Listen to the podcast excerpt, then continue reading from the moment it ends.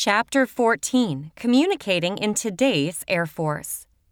Section 14A Overview Introduction Your success as a military leader depends on your ability to think critically and creatively. It is also crucial to communicate your intentions and decisions to others. The ability to communicate clearly, to write, speak, and actively listen greatly impacts your capacity to inform, teach, motivate, mentor, and lead those around you. Communicating your intent and ideas so that others understand your message and act on it is one of the primary qualities of leadership. Communication is the process of sharing ideas, information, and messages with others. In the Air Force, most communication involves speaking and writing. Any communication can be broken into three parts the sender, the message, and the audience. For communication to be successful, the audience must not only receive the message, but the audience must interpret the message in the way the sender intended. This chapter begins by examining the fundamentals of better communication, both written and spoken. Then the chapter focuses on written communications in general terms and outlines certain methods that can be used to improve writing style. Finally, it provides an overview and samples of the types of correspondence the non commissioned officer, NCO, is likely to deal with in daily activities. This is not an exhaustive text and is meant as an overview. Consult AFH 33 337, The Tongue and Quill. Section 14b The Principles and Seven Steps for Effective Communication. Principles of Effective Communication. Everyone must understand what makes communication succeed and fail. Most mistakes are caused by forgetting one of the five principles of good communication. This section addresses the five core principles focused, organized, clear, understanding, and supported. Focus. Figure 14 1. Focused. The first hallmark of good communication is that the communication is focused. The sender has a clear idea of the purpose and objective, locks on target, and stays on track. Organized. Good organization means your material is presented in a logical, systematic manner. When writing or speaking is not well organized, audiences become easily confused or impatient and may stop reading or listening. Even if you are providing useful, relevant information, your audience may underestimate the value of the information and your credibility. Clear. This principle covers two interrelated ideas. First, to communicate clearly, we need to understand the rules of language, how to spell and pronounce words, and how to assemble and punctuate sentences. Second, we should get to the point, not hide our ideas in a maze of words. Understanding. Understanding their current knowledge, views, and level of interest in the topic helps when sharing ideas with others. Understanding what is expected with the format and length of response, due date, level of formality, and any staffing requirements helps when you have been asked to write a report. Support it. Use logic and support to make your point. Support and logic are the tools used to build credibility and trust with your audience. Nothing cripples a clearly written, properly punctuated paper quicker than a fractured fact or a distorted argument. Overview Like many things, good communication requires preparation. There are seven steps that will help every airman become a better communicator, both in written correspondence and in speaking abilities. The first four steps lay the groundwork for the drafting process. Step 1 Analyze purpose and audience. Once the need for communication is determined, step one requires you to be clear on your purpose and know or understand your audience. Those who have mastered the art of communication stay focused on their objective and approach audience analysis seriously. Choose the purpose. Most Air Force writing or speaking is either to direct, inform, persuade, or inspire. Your task is to think about the message you want to send, the what. and make some sort of determination what your purpose is, the why. Once you decide the purpose, you will know where to place the emphasis and what the tone of your communication should be. Draft the purpose statement. One way to make sure you are clear on your objective is to write a purpose statement, which is one sentence that captures the essence of what you are trying to do, your bottom line. Developing a clear purpose statement will help you focus as you develop your communication, help your audience focus when you deliver your message. Know yourself. Realizing your own strengths and weaknesses will help you meet your communication goals. Know your organization. In the military, we rarely act or speak in a vacuum. Often we represent our organization, unit, or functional area and must understand them and accommodate their views, capabilities, or concerns in our communications. Know your audience.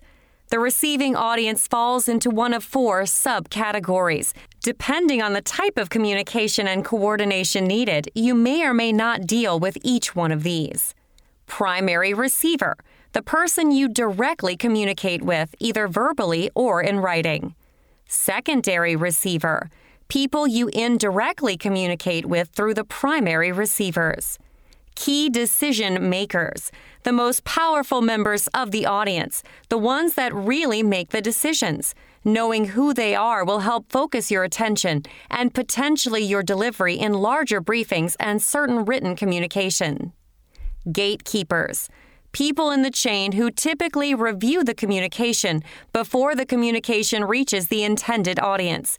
Knowing who they are and what their expectations are can save you embarrassment and help ensure your success in the long run. Succeed with your audience. Some tips are rank. Differences in military rank can be a real barrier to communication in the Air Force. Many of us become tongue tied when communicating with those senior in rank, and cursory or impatient with those who are junior in rank. We must constantly remind ourselves we are all communicative equals and should strive to be candid, direct, and respectful with everyone. Jargon. Tailor to your audience. Do not overestimate the knowledge and expertise of your readers, but do not talk down to them either. Be careful with excessive use of career field specific jargon and acronyms. Be inclusive. Remember our diverse force. Sometimes we inadvertently exclude members of our audience by falling into communication traps involving references to race, religion, ethnicity, or sex. Remember this concept when designing your visual support. Knowing your audience and adhering to good taste and sensitivity will keep you in check. Tone. This is not just what you say, but how you say it. Closely tied to the purpose of your communication is the tone you take with your audience. Speakers have gestures, voice, and movements to help them communicate. Writers only have words on paper. How many times have you seen colleagues get bent out of shape over a misunderstood email? Why? Because the nonverbal signals available during face to face communication are absent. Recognize this disadvantage in written communication and pay close attention to the tone. Courtesy. The first rule of writing is to be polite, forego anger, criticism, and sarcasm. Strive to be reasonable and persuasive. Try not to deliberately embarrass someone and avoid with a more tactful choice of words. Make it personal. When appropriate, use pronouns to create instant rapport, show concern, and keep your reader involved. Using pronouns also keeps your writing from being monotonous, dry, and abstract. The pronouns you will probably use the most are you, yours, we, us, and our. Use I, me, and my sparingly. One rule of business writing is to put your audience first. So, when possible, avoid using I as the first word of an opening sentence, and avoid starting two sentences in a row with we or I unless you are trying to hammer home a point. Formal. To be or not to be versus informal. Hey, dude. Different communication situations require different levels of formality. The informal tone is more like a conversation between you and your reader and is characterized by clear, direct, active language. In today's Air Force, most of your writing will be informal, though ceremonies and awards may require more elaborate formal language. Whether your tone is formal or informal, you will still need to follow the accepted rules of grammar. Be positive. To cultivate a positive tone, give praise where praise is due. Acknowledge acceptance before focusing on additional improvements and express criticism in the form of helpful questions, suggestions, requests, recommendations, or clear directives rather than accusations. Your audience always appreciates sincerity and honesty. Step 2 Research your topic. Whether your goal is to persuade or inform, you will need more than fancy words to win the day. You will need substance as well as style. Once you're clear on your purpose and audience, step one, you will need to research your topic to uncover information that will support your communication goals. Before you begin the research, refer to the five approaches to researching below for the best method for accomplishing researching. Approach 1 Review purpose and scope of the overall project. Sometimes your purpose and scope will evolve as you learn more about the topic, and you may need to do some preliminary research just to get smart enough to scope out the effort. Approach 2 Assign a deadline as you can easily get lost in the research process. Don't do an outstanding job of data retrieval, then a marginal job on the presentation because you ran out of time. Approach three ask the boss. Even if you can eventually find the answer on your own, save some time by asking your supervisor for suggestions on where to start. Approach 4. Determine what is known. Before you look for answers outside yourself, look in the mirror. You may already have valuable knowledge about an assigned research project. When relying on personal knowledge, be sure to identify and guard against any biases you may have. Approach 5. Determine where to look for information. Coworkers and base personnel are easy because you can meet with them face to face. Office files and references in paper form and on your computer network may be valuable sources of information. Finally, the Internet and library offer an unlimited supply of information. Step 3 Support your ideas. Once you have researched your topic and collected information, you need to figure out how to use what you have found to meet your communication goals. Individual pieces of evidence are used to build your argument. When identifying some common types of evidence, they may include definition. A definition is a precise meaning or significance of a word or phrase. Testimony. A testimony uses the comments of recognized authorities to support your claim. These comments are sometimes direct quotations or paraphrases, but direct quotations tend to carry more weight with listeners or readers. Statistics. The use of statistics provides a summary of data that allows your audience to better interpret quantitative information. Statistics can be very persuasive and provide excellent support if handled competently. Keep them simple and easy to read and understand. Also, remember to round off your statistics whenever possible and document the exact source of your statistics. Example An example is a specific instance chosen to represent a larger fact in order to clarify an abstract idea or support a claim. Good examples must be appropriate, brief, and attention arresting. Quite often, they are presented in groups of two or three for impact. Fact.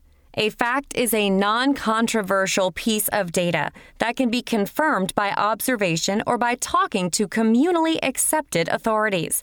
Be careful to distinguish facts from inferences and handle inferences you would like to use in your research as testimony, not fact. Explanation Analysis the analysis is the separation of a whole into smaller pieces for further studies, clarifying a complex issue by examining one piece at a time. Comparison and contrast. Use comparison to dramatize similarities between two objects or situations. contrast to emphasize differences. Description. A description is to tell about something in detail, to paint a picture with words, typically more personal and subjective than a definition.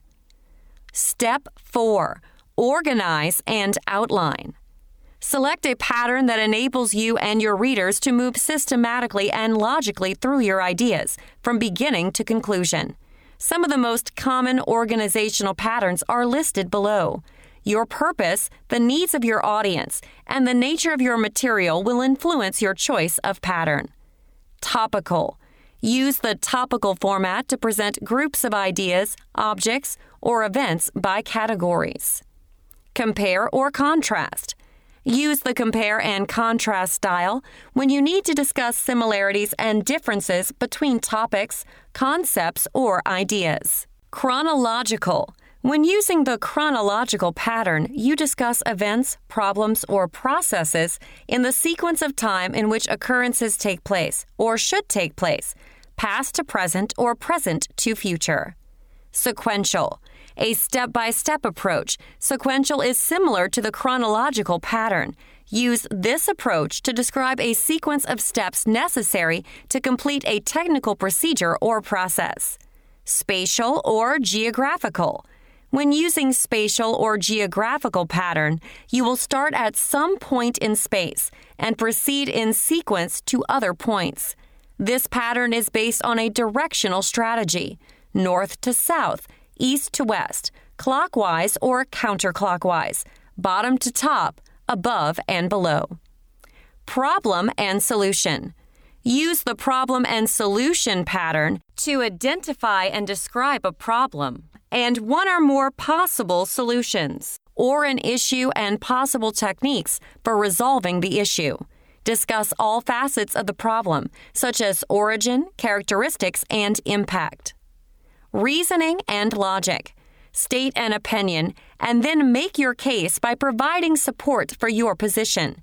Use the reasoning and logic pattern when your mission is to present research that will lead your audience down the path to your point of view. Cause and effect.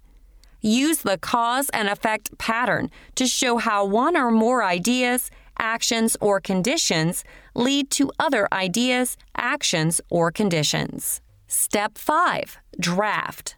A draft is not the finished product and each sentence does not have to be polished and perfect.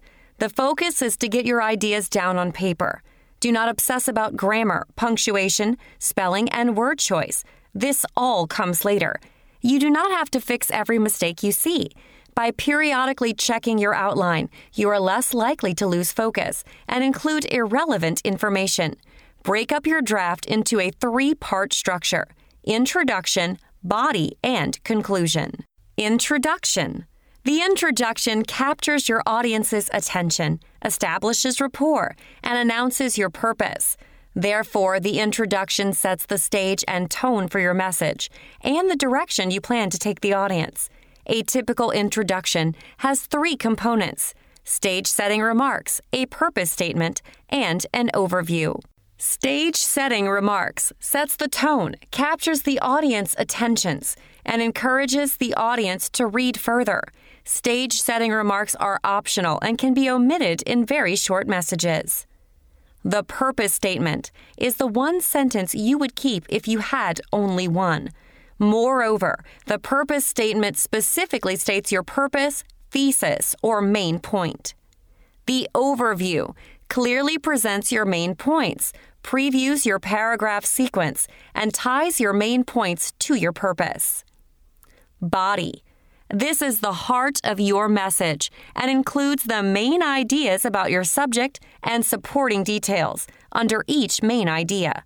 The body, depending on the purpose and subject, will typically consist of several paragraphs. As a general rule, a separate paragraph is formed for each main idea. Conclusion the conclusion is the last and most neglected part of well arranged communication.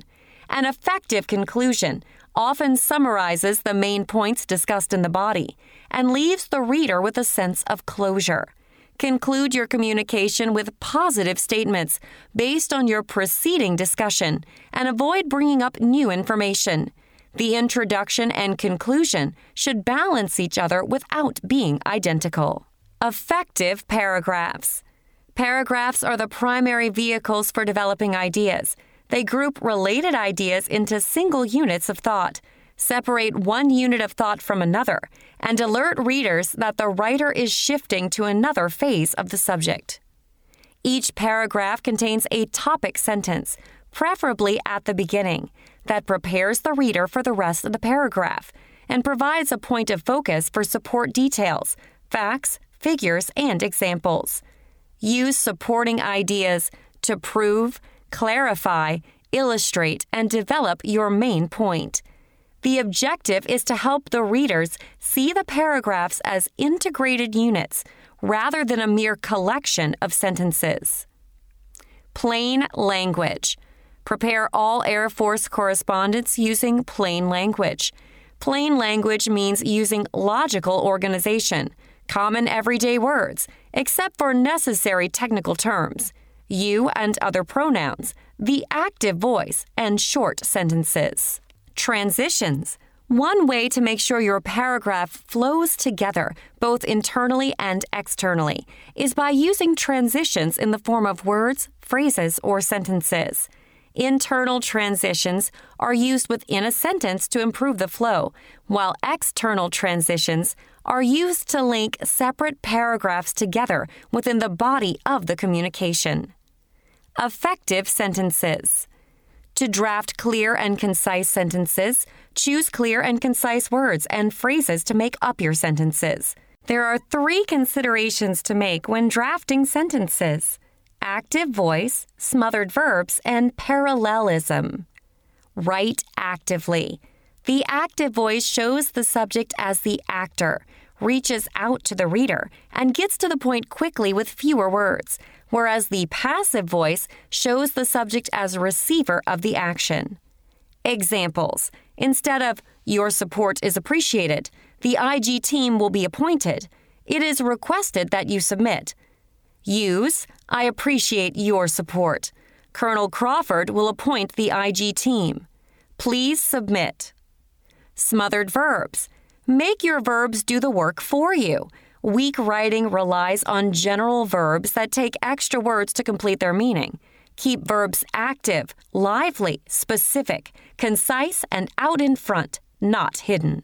Examples instead of, the IG team held a meeting to give consideration to the printing issue. Use that format for the preparation of your command history. The settlement of travel claims involves the examination of orders. Use the IG team met to consider the printing issue. Use that format to prepare your command history. Settling travel claims involves examining orders. Parallel construction.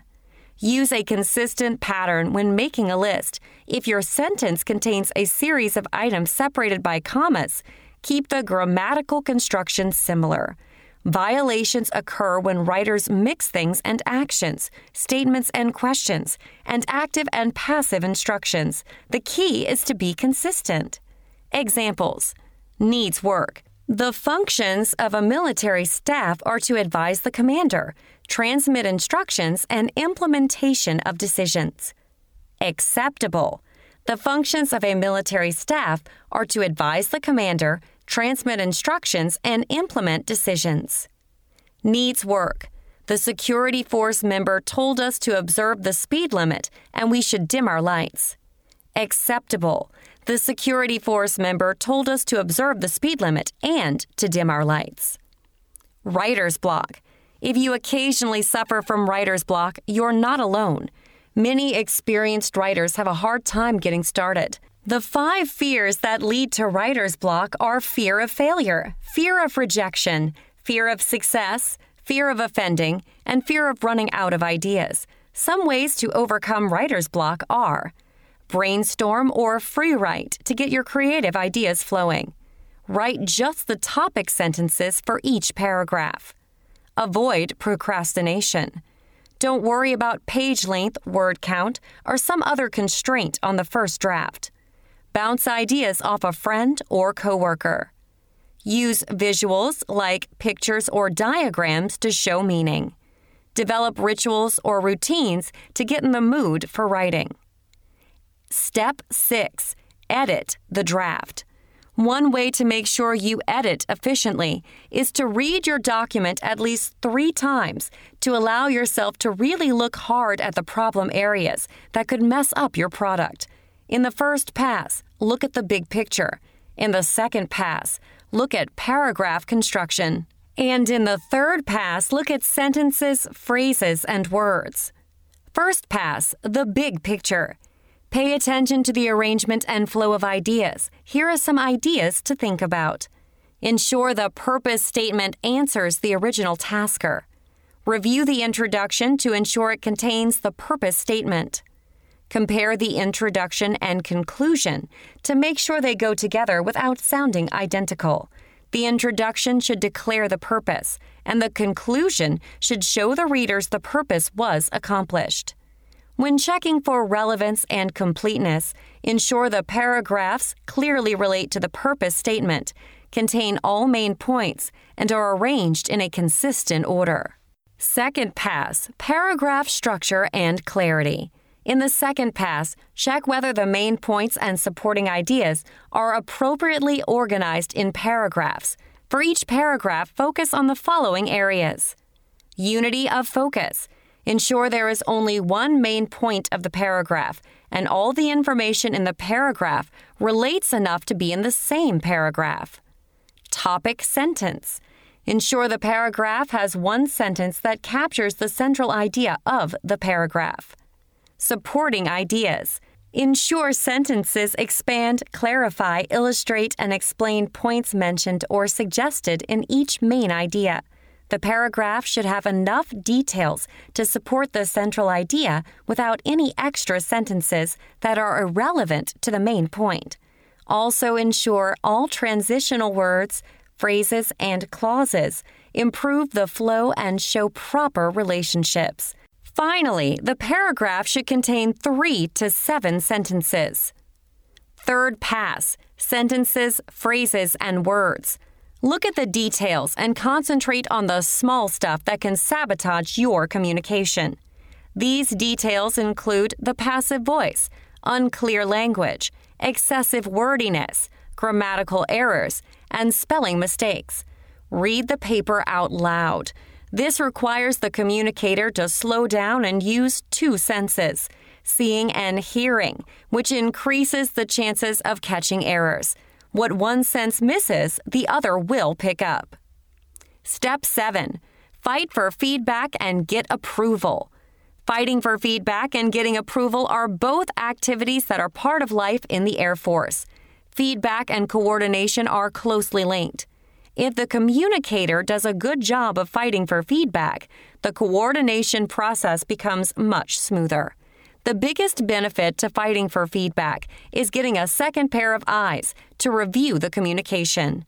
Even the best writers and speakers cannot see where the communication can be made stronger as they become too close to the communication. Coworkers are usually a good choice because of their familiarity with the issue and jargon. Also, asking a trusted agent or someone you consider an expert in a specific area of the communication, such as grammar, is another choice to obtain feedback. Feedback. To give effective feedback, refer to the following. First, effective feedback is consistent, objective, and sensitive to the stated purpose. If asked to review a package, make sure you understand what the person wants from your review and stick to it. Second, Distinguish between necessary, desirable, and unnecessary changes. A page full of red marks is hard to interpret. Instead, give the author a sense of what really needs to be changed. Third, avoid using general statements. Instead, pinpoint specific problems, such as awkward sentences, grammar, etc.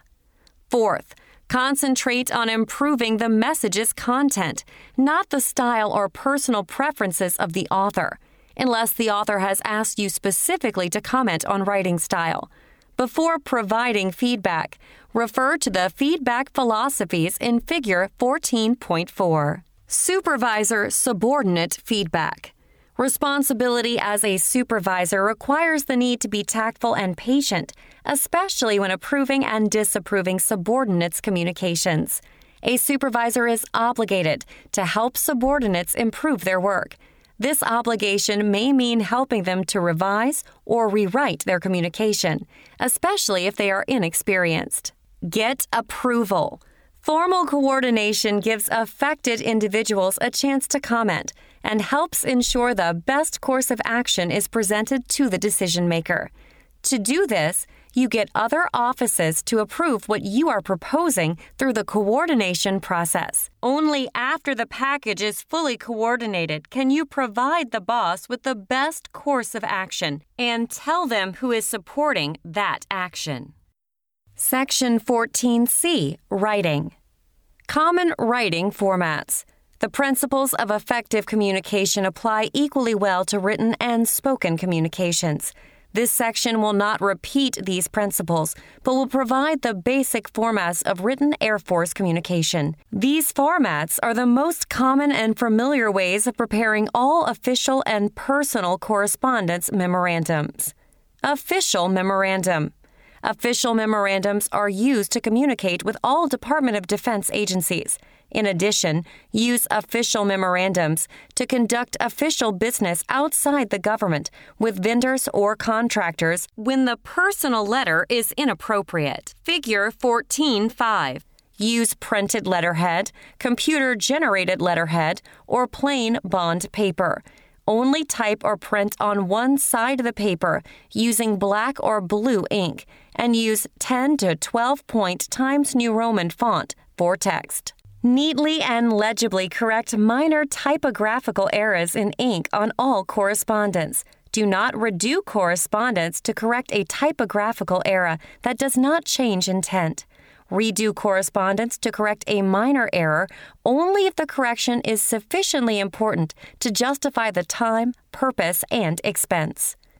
Personal letter. Use the personal letter when your communication needs a personal touch or when warmth or sincerity is essential. You may use the personal letter to write to an individual on a private matter for praise, condolence, sponsorship, etc. Keep the personal letter brief, preferably no longer than one page, including a salutation element, Dear XX, and a complimentary close element, usually sincerely. Memorandum for Record, MFR or MR. The MFR has three forms the separate page MFR, the explanatory note, and the compact note. Separate page memorandum for record. The separate page MFR is based on the official memorandum but omits the from, since the writer is both the sender and receiver. This MFR is an in house document to record information that would otherwise not be recorded in writing. For example, a telephone call, results of a meeting, or information passed to other staff members on an informal basis. People who work together every day generally pass most information to their coworkers verbally. But there are times when information should be recorded and kept on file. A memorandum for record is the right tool for this purpose. Figure 14.6 illustrates the format for the separate page MFR. Explanatory Note Memorandum for Record. The explanatory note memorandum for record is usually on the file copy of most correspondence, figures 14.7 and 14.8. This memorandum for record gives the reader a quick synopsis of the purpose of the correspondence, tells who got involved, and provides additional information not included in the basic correspondence. By reading both the basic correspondence and the memorandum for record, readers should understand enough about the subject to coordinate on or sign the correspondence without having to call or ask for more information. If the basic correspondence really does say everything, an explanatory memorandum for record may not be required. However, some organizations require you to acknowledge that you have not merely forgotten the memorandum for record by including memorandum for record self explanatory on the file copy. Writing accomplishment, impact bullet statements. At some point in your career, you may be required to write bullet statements for an enlisted performance report. Air Force IMT 1206. Nomination for award, bullet background paper, or other Air Force communication. The key to writing an effective bullet statement consists of three steps. Step 1 Extract the facts. Getting started can be the hardest part of bullet statement writing. The key is to collect all the information you can find relevant to the actual accomplishment. First, gather as much information as you can. Then sort through the information collected. When sorting the information, isolate and record the specific action the person performed. Mark the action with a power verb that best describes the action.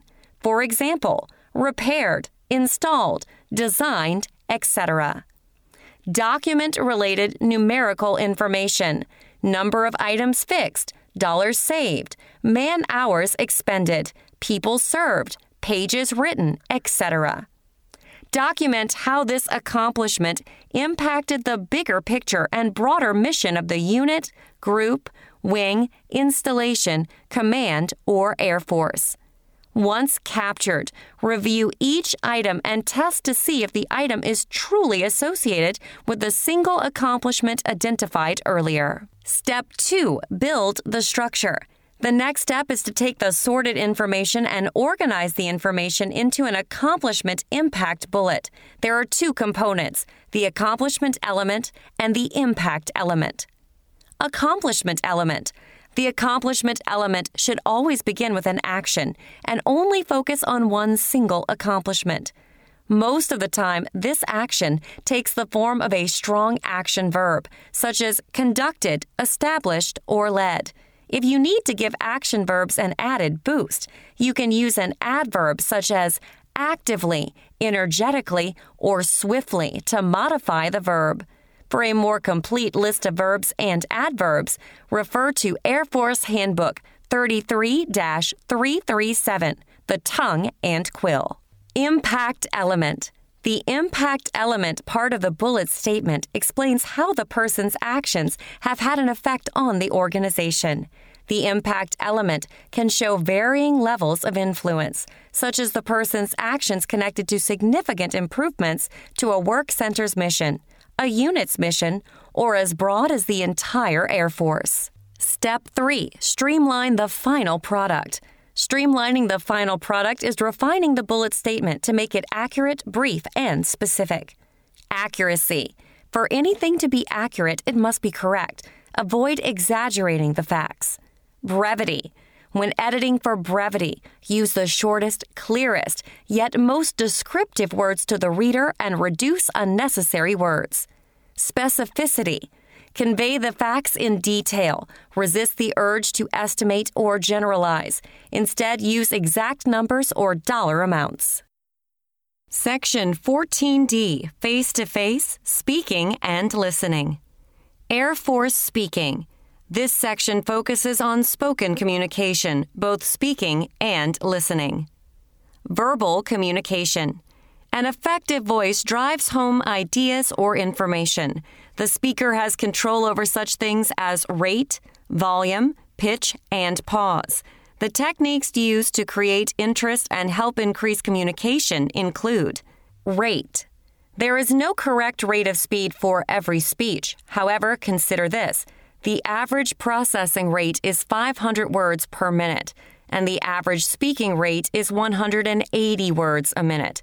Speak too slowly, and the audience will lose interest. On the other hand, speak too fast, and the speech will become unintelligible. The key is to vary the rate of speech to hold the audience's attention and to add emphasis. Volume. Another verbal technique that can give emphasis to a speech is volume. If possible, check out the room to know how loudly you must talk. remembering you will need to talk louder with a crowd since the sound is absorbed. Remember, your voice will carry further when the room is empty versus full.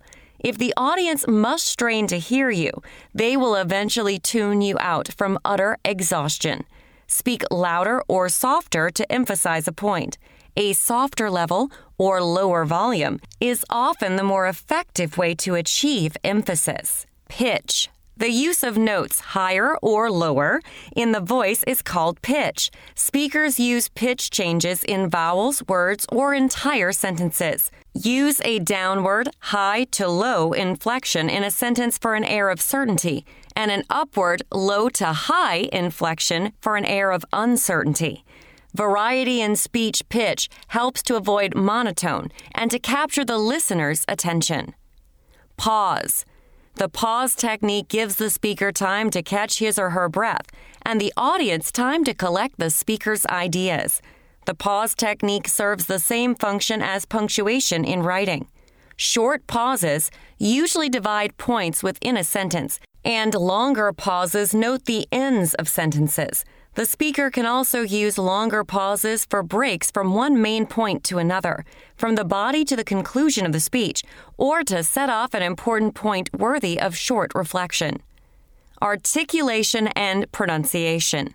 Articulation is the art of expressing words distinctly. Pronunciation is the ability to say words correctly.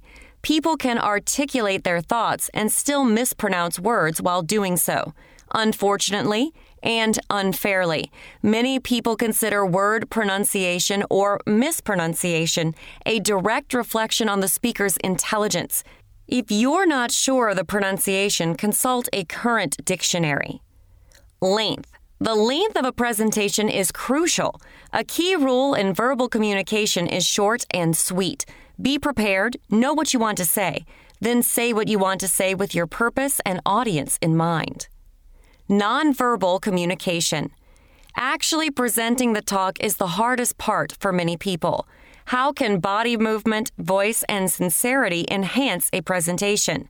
Communications experts tell us that over half of our meaning may be communicated nonverbally. Although nonverbal meaning is communicated through vocal cues, much meaning is carried by the physical behaviors of eye contact, body movement, and gestures. Eye contact. This is one of the most important factors in nonverbal communication. Nothing will enhance the delivery more than effective eye contact with the audience. Eye contact is important for three reasons. First, it lets the listeners know the speaker is interested in them. Second, effective eye contact allows you to receive nonverbal feedback from the audience. Third, Effective eye contact enhances the credibility of the speaker. Body movement. Good body movement is important because body movement catches the eye of the listener. Effective body movement can be described as free and purposeful. While not essential, the speaker should feel free to move around in front of the audience. When looking at note cards, speakers should drop their eyes, not their head. Gestures. Gestures are the purposeful use of hands, arms, shoulders, and head to reinforce what is being said. Effective gestures are both natural and purposeful. Fidgeting with a paperclip, rearranging or shuffling papers, and constantly clicking a pen are distracting to the audience. Delivery formats. Your approach to delivery of the spoken message is usually affected by several factors, including the time you have to prepare and the nature of the message. Three common delivery formats are impromptu, speaking when we respond during a meeting or take the floor at a conference. Speakers may do this when they have to speak publicly without warning or with only a few moments' notice. To do impromptu speaking well requires a great amount of self confidence, mastery of the subject, and the ability to think on your feet. A superb impromptu speaker has achieved the highest level in verbal communications. Prepared, formally extemporaneous. Prepared speaking or briefing refers to those times when we have ample opportunity to prepare. This does not mean the person writes a script and memorizes the script but prepared delivery does require a thorough outline with careful planning and practicing. The specific words and phrases used at the time of delivery, however, are spontaneous and sound very natural. Manuscript. A manuscript briefing is the delivery format that requires every word spoken to be absolutely perfect. The disadvantage of a manuscript briefing is that people demonstrate a tendency to lack spontaneity, lack eye contact, and they stand behind the lectern with their script. Types of speaking. Types of speaking used in the Air Force include briefing, teaching lecture, and formal speech. Briefing. The best military briefings are concise and factual. Their major purpose is to inform listeners about a mission, operation, or concept. Some briefings direct or enable listeners to perform a procedure or carry out instructions. Other briefings advocate, persuade, or support a certain solution and lead the audience to accept the briefing. Every good briefing has the qualities of accuracy, brevity, and clarity. Accuracy and clarity characterize all good speaking, but brevity distinguishes the briefing from other types of speaking. A briefer must be brief and to the point and should anticipate some of the questions that may arise. If a briefer cannot answer a question, he or she should not attempt an off the top of the head answer. Instead, he or she should admit to not knowing the answer and offer to provide the answer later. Teaching lecture. The teaching lecture is the method of instruction most often used in the Air Force. As the name implies, the primary purpose of a teaching lecture is to teach students about a given subject. Teaching lectures are either formal or informal. Formal lectures are generally one way, with no verbal participation by the students. Informal lectures are usually presented to smaller audiences and allow for verbal interaction between the instructor and students. Formal speech. A formal speech generally has one of three basic purposes to inform, persuade, or entertain. The informative speech is a narration concerning a specific topic, but does not involve a sustained effort to teach. Orientation talks and presentations at Commander's Call are examples of informative speeches. The persuasive speech is designed to move an audience to believe in or take action on the topic presented recruiting speeches to high school graduating classes, and court martial summations are speeches primarily developed to persuade. The entertaining speech gives enjoyment to the audience. The speaker often relies on humor and vivid language to entertain listeners. A speech to entertain is appropriate at a dining out. Effective listening. Understanding the listening process. To better understand the listening process, let's begin by distinguishing between hearing and listening. Hearing occurs when your ears pick up sound waves being transmitted by a speaker or some other source. Hearing requires a source of sound and an ear capable of perceiving sound. Hearing does not require the conscious decoding of information. Listening to make sense. Listening, on the other hand, involves making sense out of what is being transmitted. Listening involves not only hearing, it involves attending to and considering what is heard. Effective listening is an active process. Active listening involves exerting energy and responding appropriately in order to hear, comprehend, evaluate, and remember the message. The importance of listening. Listening is especially important in the Air Force and actually in any military unit. Success is literally a matter of life and death, and we routinely maintain and operate equipment worth millions of dollars. Receiving, comprehending, and remembering spoken information is critical. Any miscommunication is potentially catastrophic. Effective listening helps to build the trust and mutual respect needed to do our jobs. Military personnel must understand their team members and the situation. Leaders with good listening skills often make better decisions and have a stronger bond with their airmen. Pick the right tool for the job informative, critical, or empathic listening. There are different situations where listening is important and different reasons to listen, everyone must understand the importance for acknowledging and identifying these differences because appropriate listening behaviors in one situation are sometimes inappropriate in another situation. Informative listening. In informative listening, the listener's primary concern is to understand information exactly as transmitted. A successful listening outcome occurs when the listener understands the message exactly as the sender intended. Suggestions for improving informative listening are to keep an open mind. If the primary goal is to understand the message, set aside your preconceptions about the topic and just listen. Listen as if you had to teach it. Typically, we expend more effort to understand a subject when we know that we have to teach a subject to someone else. By taking this approach, we have the mental fortitude to focus longer, ask questions when we do not understand, and think more deeply on a topic. Take notes. Focus on main points, but do not attempt to capture everything. Respond and ask appropriate questions. Good, informative listening questions help you clarify and confirm your understanding of the message. Exploit the time gap between thinking and speaking speeds. The average speaking rate is 180 words per minute. The average processing rate is 500 words per minute. Use this extra time to mentally repeat, forecast, summarize, and paraphrase the speaker's remarks. Critical listening. Critical listening is usually thought of as the sum of informative listening and critical thinking. The listener is actively analyzing and evaluating the message the speaker is sending. Critical listening is appropriate when seeking input to a decision, evaluating the quality of staff's work or a subordinate's capabilities, or conducting research. Suggestions for improving critical listening are to take notes. As with informative listening, focus on main points and do not attempt to capture everything. Listen as if you had to grade it. One of the few things more difficult than teaching is grading another's work.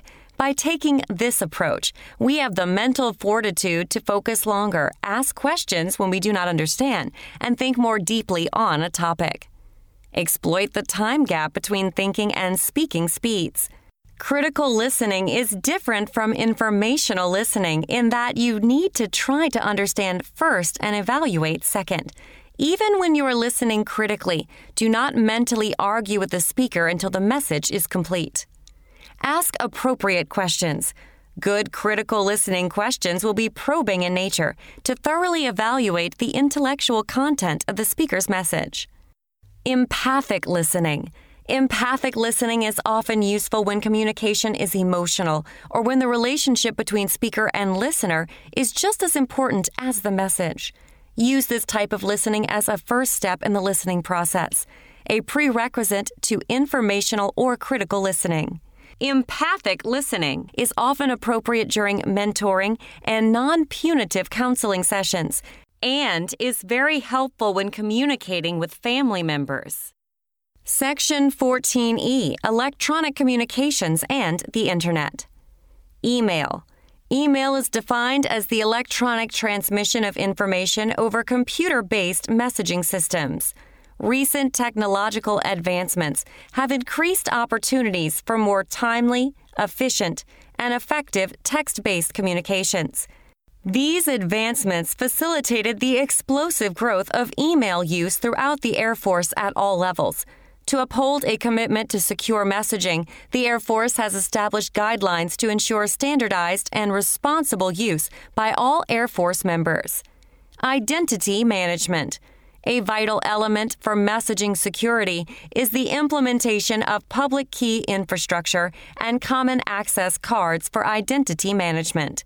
Public key infrastructure allows for the authentication of the sender identity using a digital signature and the encryption and decryption of the message. Users of Department of Defense electronic messaging are directed to follow current Air Force guidance for the use of public key infrastructure to sign and encrypt email.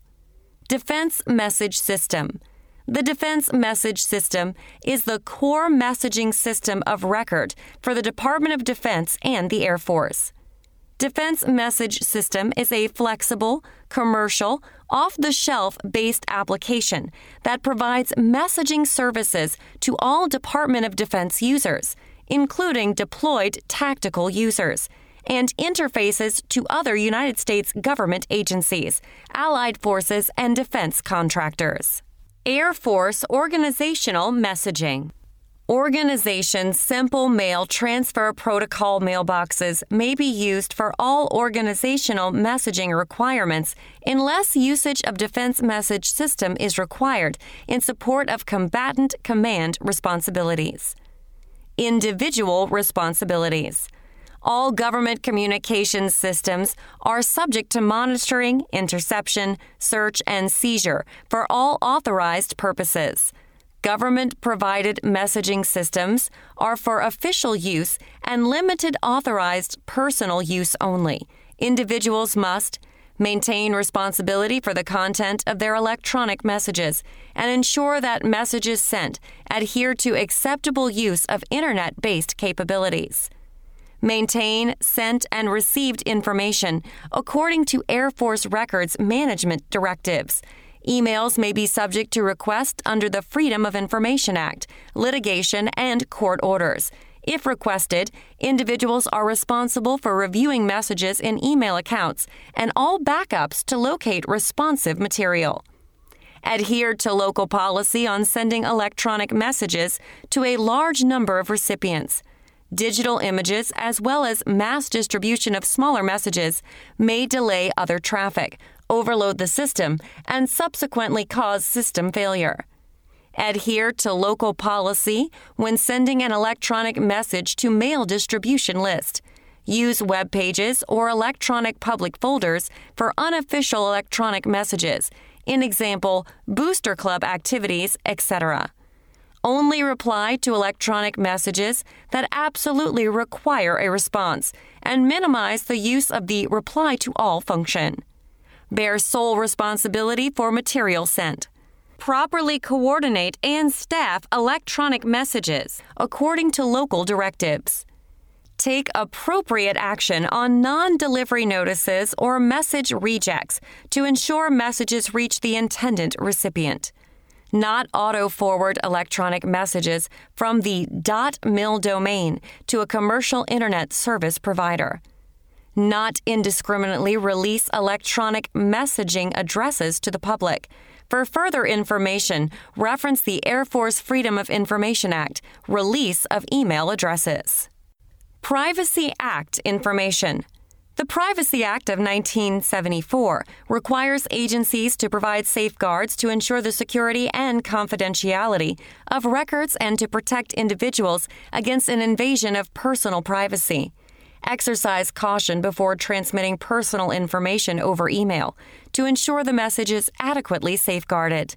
When information is so sensitive and personal, email is not the proper way for transmitting this information. When sending personal information over email within Department of Defense, ensure there is an official need. All addresses, including CC addresses, are authorized to receive personal information under the Privacy Act for official use only is added to the beginning of the subject line, followed by the subject, and apply the following statement at the beginning of the email. This email contains for official use only information which must be protected under the Privacy Act and AFI 33 332.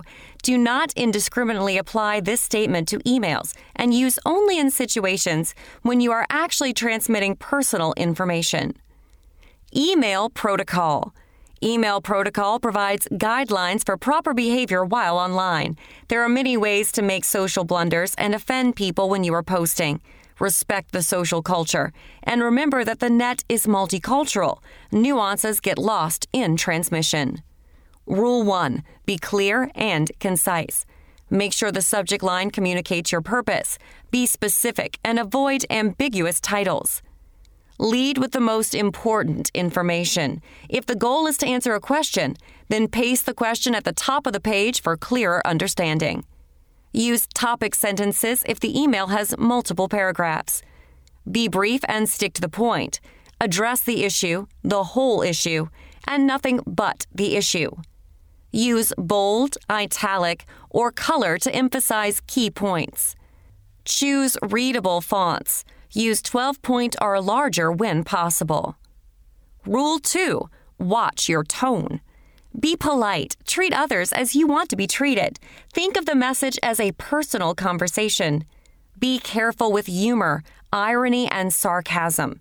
Electronic postings are perceived much more harshly than they are intended, mainly because the receiver cannot see the sender's body language or hear the tone of voice or any other nonverbal cues that make up 90% of interpersonal communications. Don't shout. Do not write using all capital letters. This is the email equivalent of shouting, and it's considered rude. Keep the email clean and professional. Email is easily forwarded. Harassing, intimidating, abusive, or offensive material is unacceptable. Rule 3 Be selective about what message you send and do not discuss controversial, sensitive, or official use only, classified, personal, Privacy Act, or unclassified information requiring special handling of documents. Forget Operation Security. Remember, Operation Security, even unclassified information, when brought together with other information, can create problems in the wrong hands create junk mail, forward email, or put email on a bulletin board. Create or send chain letters. They waste time and tie up the system. Use email for personal ads. Rule 4 Be selective about who gets your message. Reply to specific addresses to give those not interested a break. Use reply all sparingly. Get permission before using large mail groups. Double check the address before mailing, especially when selecting from a global list where many people have similar last names. Rule 5 Check your attachments and support material. Ensure all information is provided the first time to keep from repeating email just to add another fact. Before sending, ensure that you have attached the attachments. This is the most common mistake. Cite all quotes, references, and sources. Respect copyright and license agreements. Rule 6 Keep your email under control. Sign off the computer when you leave your workstation. Create mailing lists to save time. Read and delete files daily. Create an organized directory of your hard drive to keep mailbox files at a minimum. Ensure record copies are properly identified and stored in an approved filing system. Acknowledge important or sensitive messages with a reply to sender. For example, thanks, done. I will start working the details in the email immediately, etc. When away from your email for an extended period, consider setting up an auto reply message to let people know how long you will be unavailable via email as well as providing alternate points of contact for questions that require immediate answers or response. The Internet. Use of the web or web technologies continues to increase as a technique for obtaining and disseminating information worldwide. The web or internet provides the capability to quickly and efficiently disseminate information to and access information from a variety of governmental and non governmental sources. Web content must be managed in compliance with all information management policies and procedures. Use of Internet resources by government employees. The Internet provides an indispensable source for information from a variety of governmental and non governmental sources. The Air Force's goal, within acceptable risk levels, is to provide maximum accessibility to Internet resources for personnel requiring access for official business. Appropriate use. Government provided hardware and software are for official use and limited authorized personal use only. Limited personal use must be of reasonable duration and frequency that have been approved by the supervisors and do not adversely affect performance of official duties, overburden systems, or reflect adversely on the Air Force or the Department of Defense. Inappropriate use Using the Internet for other than official or authorized purposes may result in adverse administrative or disciplinary action. The following are specifically prohibited use of federal government communication systems for unauthorized personal use use that would adversely reflect on the Department of Defense or the Air Force, such as chain letters, unofficial soliciting, or selling except on authorized internet based capabilities established for such use. Unauthorized storing, processing, displaying, sending, or otherwise transmitting prohibited content. Prohibited content includes pornography, sexually explicit or sexually oriented material nudity, hate speech, or ridicule of others on the basis of protected class. Example race, creed, religion, color, age, sex, disability, national origin. Gambling, illegal weapons, militancy or extremist activities, terrorist activities, use for personal gain, and any other content or activities that are illegal or inappropriate storing or processing classified information on any system not approved for classified processing, using copyrighted material in violation of the rights of the owner of the copyrights. Consult with the servicing staff judge advocate for fair use advice. Unauthorized use of the account or identity of another person or organization. Viewing, changing, damaging, deleting, or blocking access to another's user's files or communications without appropriate authorization or permission. Attempting to circumvent or defeat security or modifying security systems without prior authorization or permission, such as for legitimate system testing or security research obtaining, installing, copying, storing, or using software in violation of the appropriate vendor's license agreement. Permitting an unauthorized individual access to a government owned or government operated system. Modifying or altering the network operating system or system configuration without first obtaining written permission from the administrator of that system copying and posting of, for official use only, controlled unclassified information, critical information, and or personally identifiable information on Department of Defense owned, operated, or controlled publicly accessible sites or on commercial internet-based capabilities downloading and installing freeware, shareware, or any other software product without designated accrediting authority approval. Malicious logic protection. Protect information systems from malicious logic, example, virus, worms, Trojan horse attacks, by applying a mix of human and technological preventative measures scan approved removable media devices for viruses before and after use if scans are not automated. Report any suspected information systems abnormalities.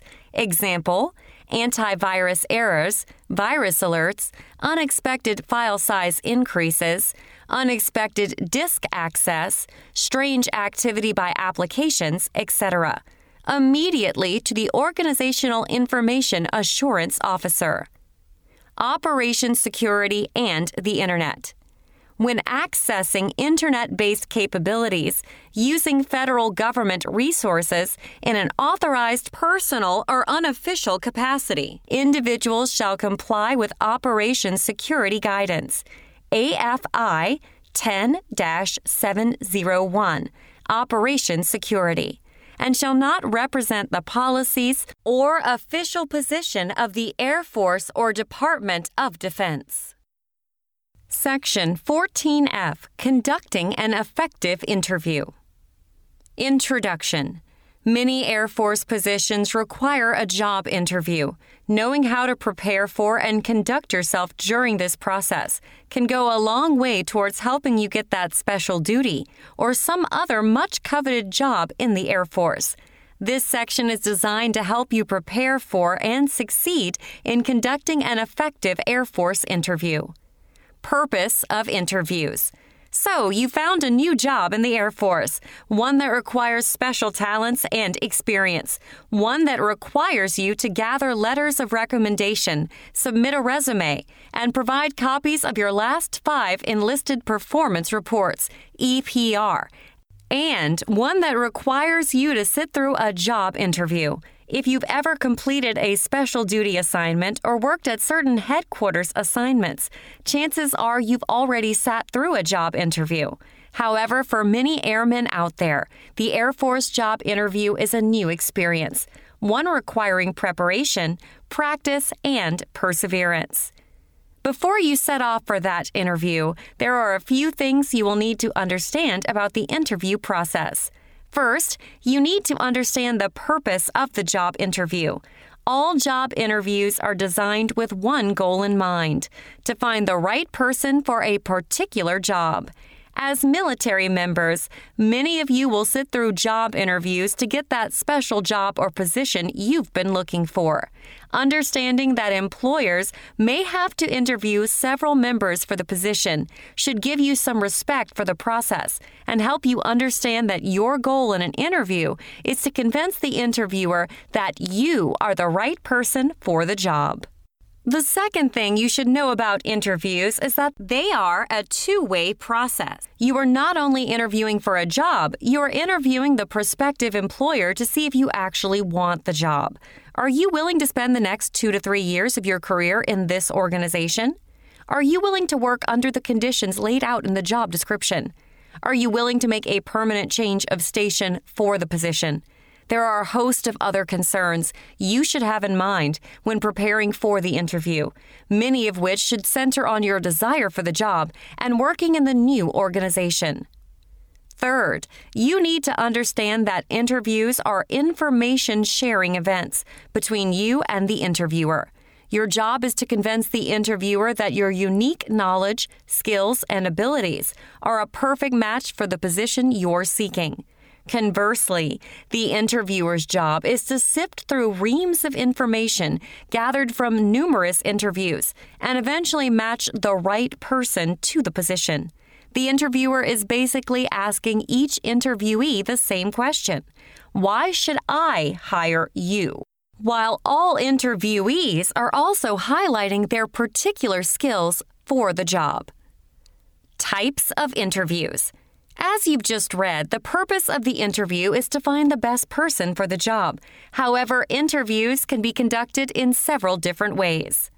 Face to face interviews. Face to face interviews usually take place in one of two formats the individual interview or the panel interview.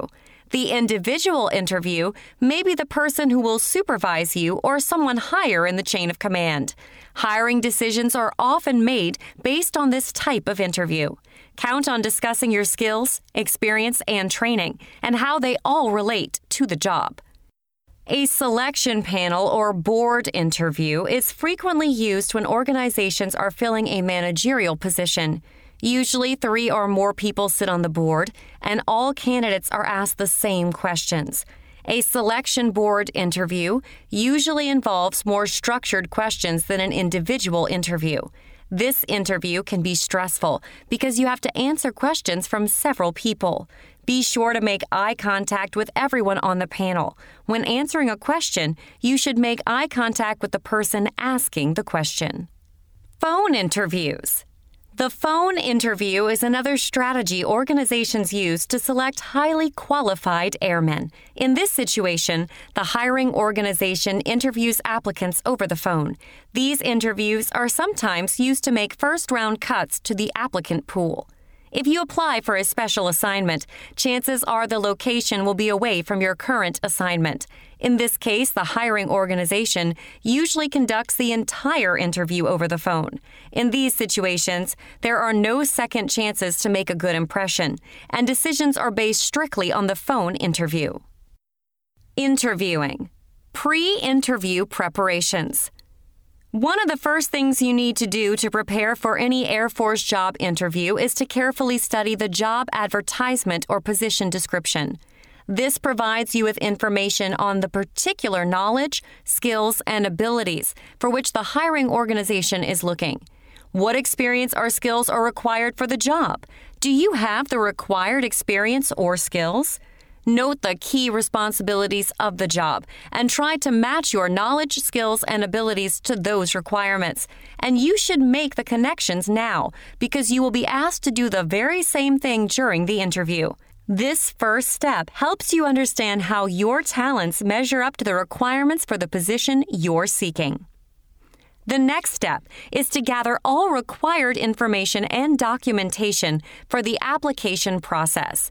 In many cases, you will need to submit past EPRs, a personnel report on individual personnel, a resume, letters of recommendation, and a cover letter.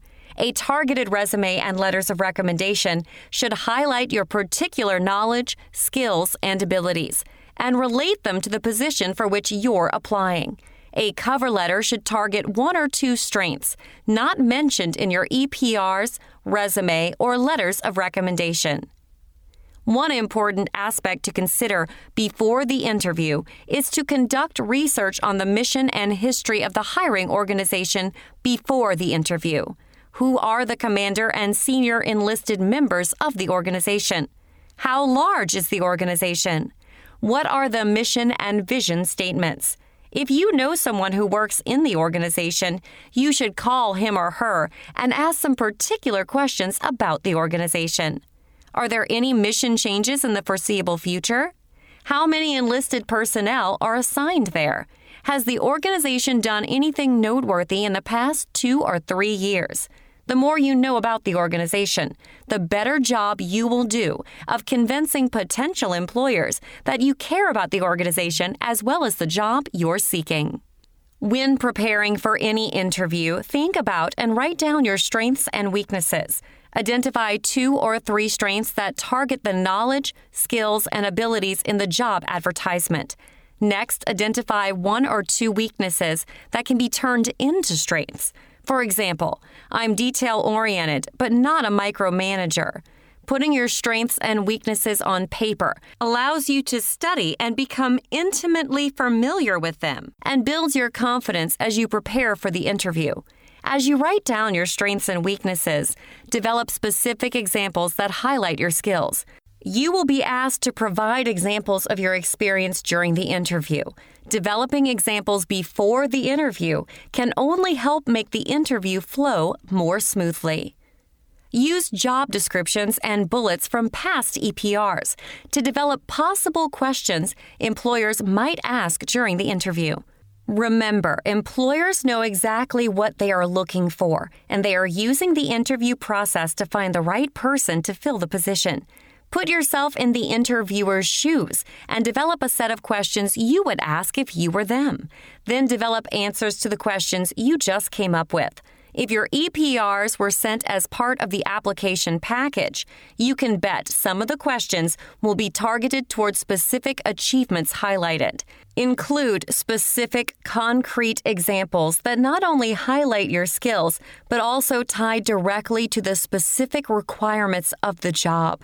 Some examples of areas to concentrate on are 1. Problem solving skills, 2. Thoughts on Air Force transformation, 3. Team building skills, 4. How you support the Chief of Staff of the Air Force priorities, 5. Leadership philosophy, 6. Ability to adapt and work in fast paced environments. 7. Handling criticism. And 8. Decision making ability. Also, be able to answer the following questions Why should I hire you? How soon can you report? If applicable, how does your family feel about the move? Where do you see yourself in two to three years? Are there any personal issues that may prevent you from accepting or performing in this position? Develop a list of questions to ask potential employers. Interviewers expect candidates to ask intelligent, thoughtful questions concerning the organization and the nature of the work. The nature and quality of your questions reveals your interest in the organization and the position you're seeking. Ensure your questions are employer centered. Avoid self centered questions that might indicate you are primarily interested in knowing about the benefits of the position. Potential questions should center on 1. Duties and responsibilities of the job. 2. Possible mission changes in the organization. 3. Chain of command or lines of responsibility. 4. Unique requirements of the organization. And 5. A typical day in the organization. Finally, you need to practice, practice, practice. Practice how you will get out of your car. Practice how you will walk into the room. Practice how you will answer questions. Practice how you will ask questions. Practice your nonverbals. Practice anything you think you will do before, during, or after the interview. This will make you more comfortable and confident, and it will help you perform better during the interview. If possible, have friends and family conduct mock interviews. Practice in front of a mirror if mock interviews are impossible or impractical. The bottom line here is practice, practice, practice. Listening skills. Listening during the interview is as essential to your success as talking openly and honestly about knowledge, skills, and abilities. Concentrate on what is being said and how it is said, rather than how you are doing. By listening to the interviewer's statements, comments, and questions, you gain a better understanding of the organization and what workplace would be like to work there. If you pay close attention, you can probably hear the questions behind the questions your interviewer asks. In other words, pay close attention and read between the lines for what is not being said in the interview, and you can probably pick up useful nuggets of information that can benefit you during the interview. For instance, if the interviewer continually asks you about your ability to develop and motivate teams, or seems to refer to getting teams to work better, you may pick up a possible team development issue within the organization. With this information, you can sell your ability to lead and motivate teams and possibly land yourself the job. The actual interview. As mentioned earlier, most will be interviewed in one of two ways by phone or in person. If conducted by phone, the interview begins the moment you pick up the phone and ends once you hang up. On the other hand, personal interviews begin the moment you get out of your car and end when you drive out of the parking lot. Either way, the interview is the one best chance you have of selling yourself to any potential employer. Whether you interview by phone or in person, there are certain rules you should keep in mind. 1. Keep your answers concise, limited to about 2 to 3 minutes.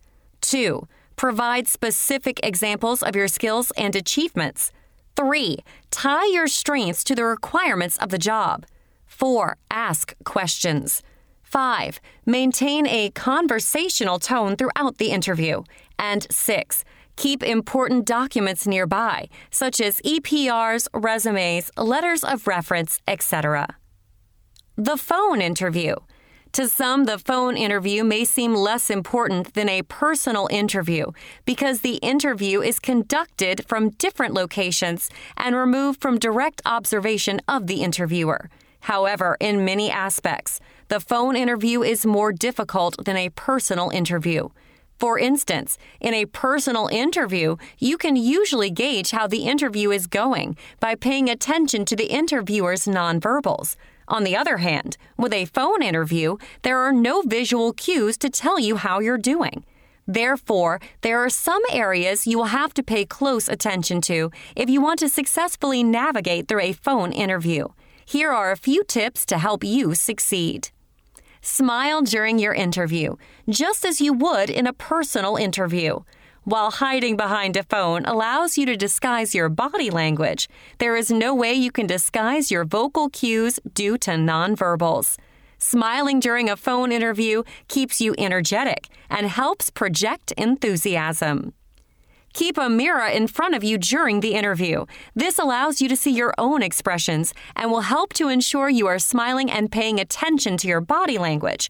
Just because the interviewer can't see you doesn't mean he or she is not listening for details of your nonverbal responses during the interview. A mirror also ensures you conduct yourself in much the same way you would in a personal interview.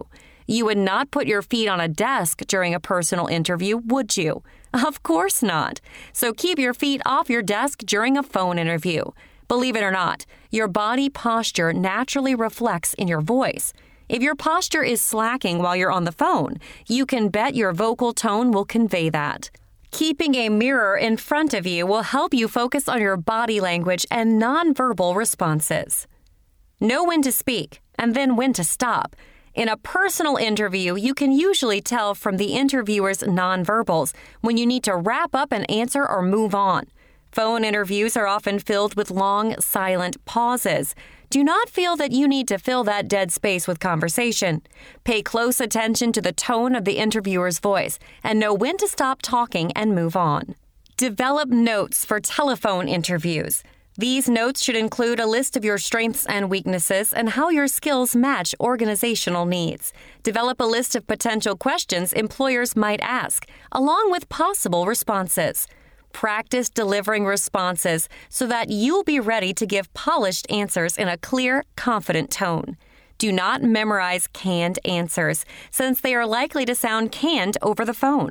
Instead, use the script to trigger appropriate responses that sound both spontaneous and energetic. Do not forget to ask questions. Questions for potential employers should be part of your script and should be kept readily available during the interview. Keep in mind, the real key to success in any interview is practice. The personal interview. In many cases, personal interviews begin the moment you get out of your car and do not end until you drive away. Many prospective employers will observe you as you walk from your car to the front door of the building or office. Others will purposefully let you sit in the waiting area for 10 to 20 minutes. All of this is designed to create tension and provide the employer an opportunity to observe your bearing before the actual interview begins. We cannot overstate that you are on the interviewing clock, even though you are not sitting in an interviewing room. In job interviews, potential employers judge you on how you look and act, not just on what you say. Your actions, mannerisms, and appearance are reflected in your body language. They give nonverbal information about your work related skills, attitudes, and values. Research shows that 65% of meaning in any interaction is conveyed nonverbally. In many interviews, nonverbal cues are just as important as verbal information in determining who is hired. After all, each person the organization interviews is probably qualified for the job, Therefore, you want to appear more qualified than anyone else. Do not let your nonverbals cost you a job. The first thing required for the interview is to ensure you are wearing the proper uniform. You should get this information before the interview, but check before the interview to make sure. Your dress and appearance is the first nonverbal message you send to any employer, so ensure you are squared away and nothing is out of place. Offer a firm, but not too firm, warm, whole hand handshake. Shake hands with both men and women the same way. You would not give men and women different salutes, so do not offer them different handshakes. Practice your handshake before the interview. Make eye contact with the interviewers. Your eyes are the most powerful communication tools, and many interviewers use eye contact to determine enthusiasm, sincerity, and possible inconsistencies in your responses. If you use natural eye contact, the interview will become more like a conversation between acquaintances, and you'll get over some of your nervousness. Sit up straight, but not stiff and lean slightly forward towards the interviewer. As the interview progresses, you may want to mirror the body language of the interviewer. If the interviewer takes a more relaxed posture, then you should relax too, but not too much. If the interviewer is more formal, then you need to mirror that formal behavior. Use natural gestures. If you normally use your hands to gesture as you talk, do so during the interview. Gestures help you relax, convey enthusiasm, and release nervous energy. Be careful, though, to avoid nervous gestures such as drumming your fingers, playing with a pencil, jingling the change in your pocket, tapping your feet, etc.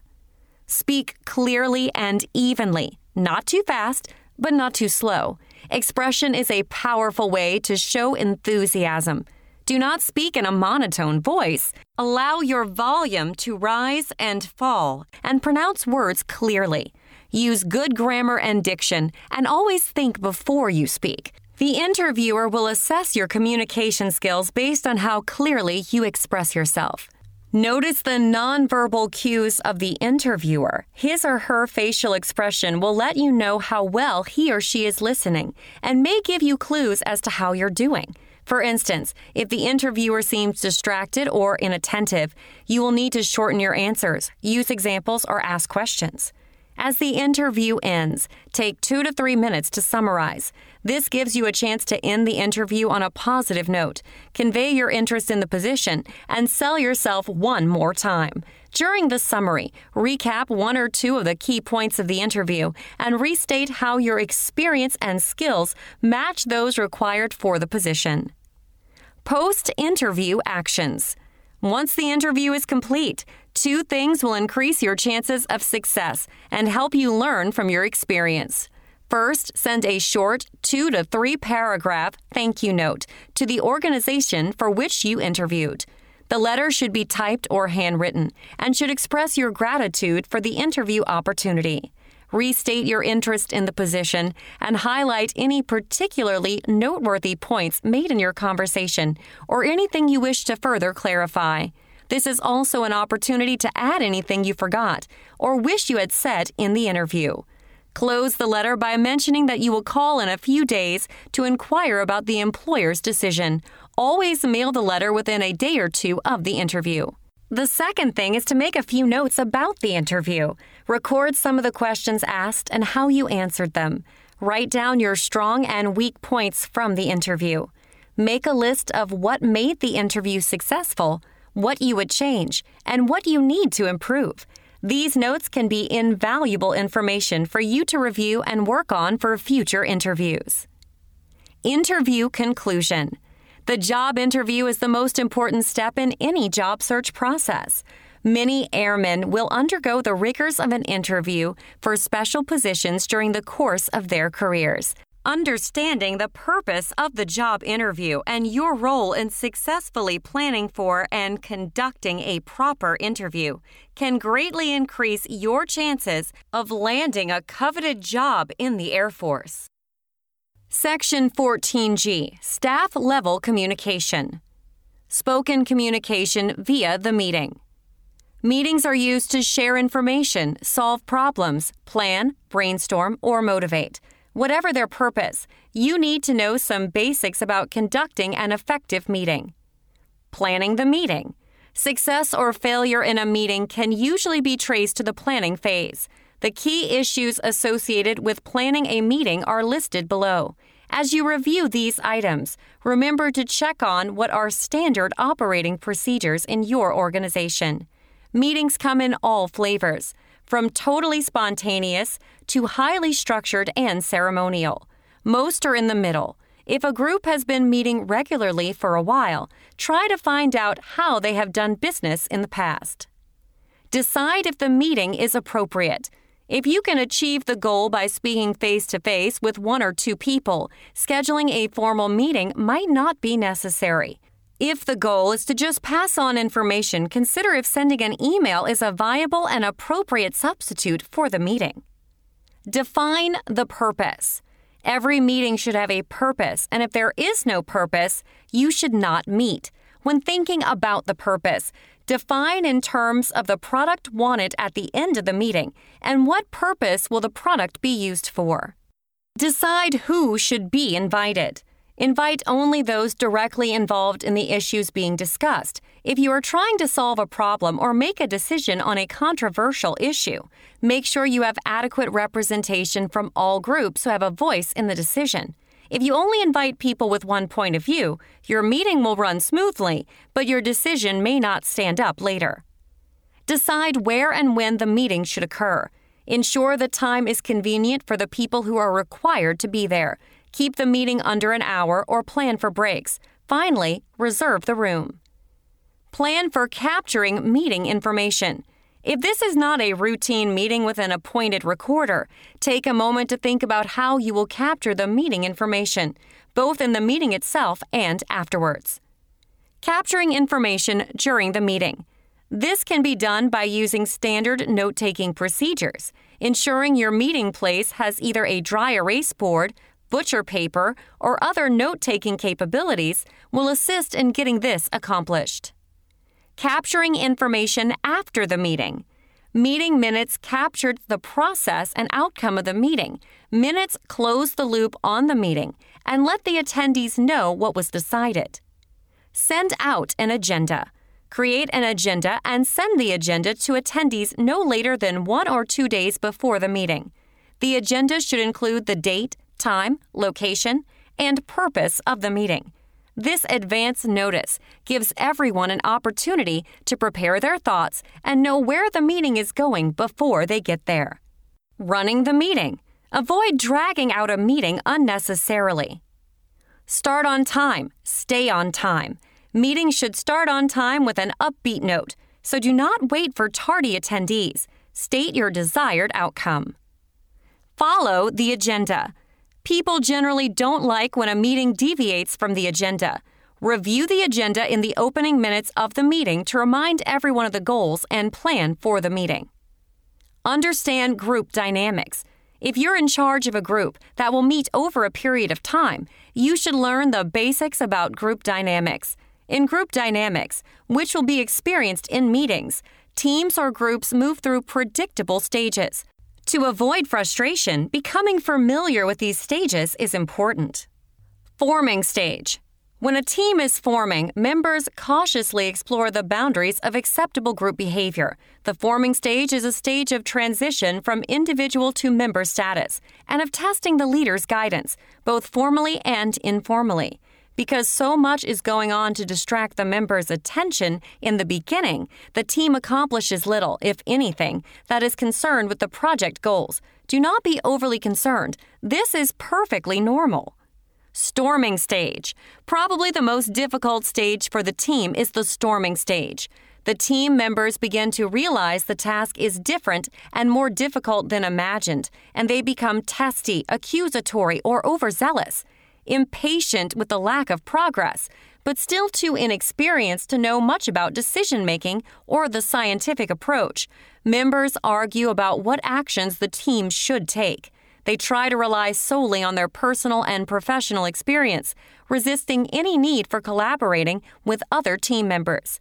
Their behavior means team members have little energy to spend on progressing towards the team's goal, but they are beginning to understand one another.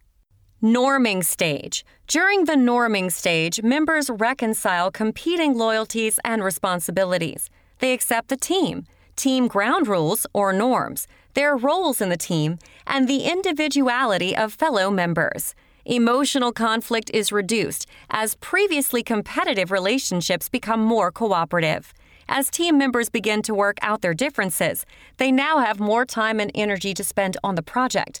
Thus, they are able to at last start making significant strides. Performing stage. By the time of the performing stage, the team has settled their relationships and expectations. At last, team members have discovered and accepted each other's strengths and weaknesses and learned what their roles are. The team is now an effective, cohesive unit. They can begin performing, diagnosing and solving problems, and choosing and implementing changes. You can tell when your team has reached the performing stage because you start getting a lot of work done. Finally. Follow up preparing meeting minutes. Follow up involves sending out meeting minutes and starting the whole cycle over again. Prepare meeting minutes in the official memorandum format. Minutes are a clear summary of the participants' comments and document planned or completed actions. Date the minutes the day they are distributed. The names of members present may be listed in two columns to save space. Place information regarding a future meeting in the last paragraph. When a person signs a paper as a member of a board or committee, the signature element indicates that person's status on that board or committee, not on any other position the person may hold. To approve the minutes, type approved as written. two lines below the recorder's signature block, followed by the approving authority's signature block. Minutes are typed either single or double spaced, with additional space between items of business and paragraphs. The format should be neat and orderly, paying particular attention to uniformity of margins and text. Spell names correctly, use acceptable grammar, and construct and punctuate sentences well. All verbs should be in past tense. The order of the minutes usually coincides with the order of the agenda and generally includes items such as kind of meeting, regular, special, etc., day, date, time, and place of meeting, the word minutes in the heading, name of the meeting body, opening paragraph, that is, the executive committee met for blank meeting on day, date, and time. Members present and absent. Action taken on last meeting's minutes. Reports. Current business with complete discussions and conclusions. Old business with discussions and follow up as recommended. New business with discussions and recommendations. Adjournment. Section 14H Instruments of Written Communication. Bullet Background Paper.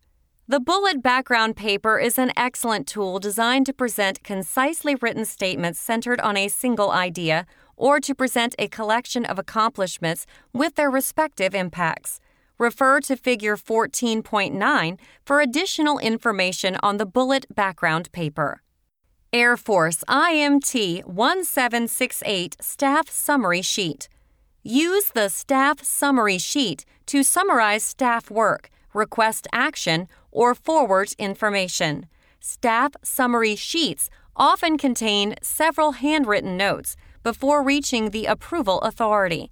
Therefore, they do not require the same level of perfection, error free typing, etc., as the correspondence they may cover refer to Air Force Handbook 33 337 for information on filling out the staff summary sheet.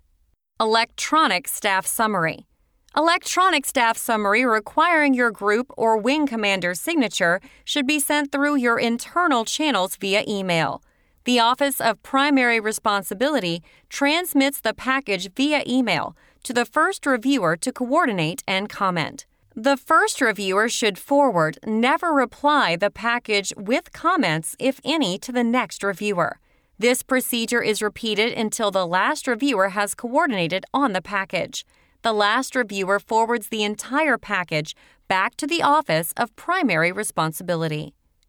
Trip Report A trip report describes a temporary duty trip to another location and includes the purpose, travelers, itinerary, discussions, and conclusions or recommendations. Staff Study Report. Use the Staff Study Report to analyze a clearly defined problem, identify conclusions, and make recommendations. Not all organizations routinely use a Staff Study Report, but it is an accepted format for a problem solution report in both Air Force and Joint Staffs. The staff study report should represent completed staff work. This means the staff member has solved a problem and presented a complete solution to the boss. The solution should be complete enough that the decision maker has only to approve or disapprove. Conclusion Clear, concise, well thought out, and well composed communication is essential for meeting the needs of today's Air Force. We are all involved in speaking and writing to some extent. Therefore, we must become proficient at the methods we use. The meeting is an important forum for providing information, solving problems, and answering questions. Written communication is also another area crucial to meeting the Air Force mission. Fortunately, we have several instruments at our disposal to help us with the process. The staff summary sheet, bullet background paper, trip report, and staff study report all serve a useful purpose and are tools that help facilitate staff level communication.